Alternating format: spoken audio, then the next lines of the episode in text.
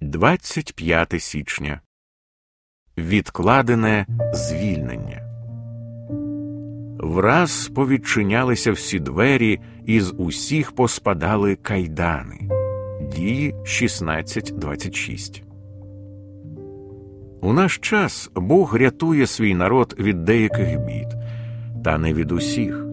Це втішає, тому що інакше, дивлячись на наше лихо, ми могли б зробити висновок, що Бог забув про нас або відкинув нас.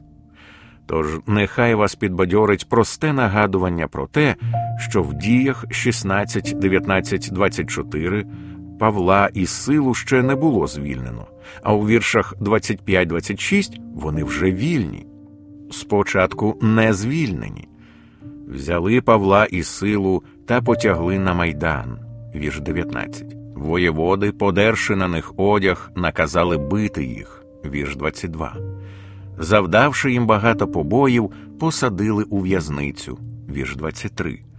В'язничний сторож засадив їх до внутрішньої темниці і забив їхні ноги в колодки.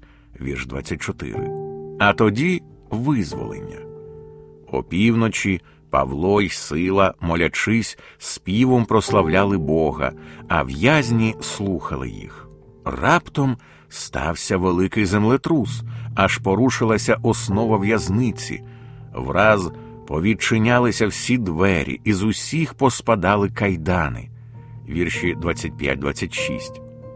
Бог міг би втрутитися раніше, але він цього не зробив. У нього були свої причини. Він любив Павла і силу. Питання для вас.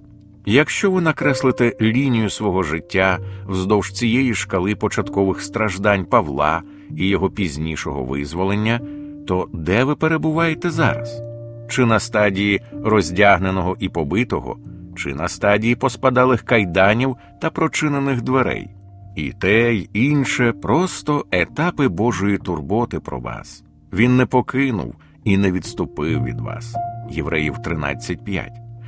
Якщо ви перебуваєте на стадії кайданів, не впадайте у відчай, співайте, звільнення вже на порозі.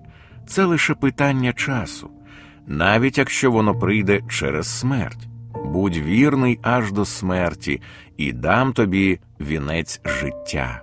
Об'явлення 2.10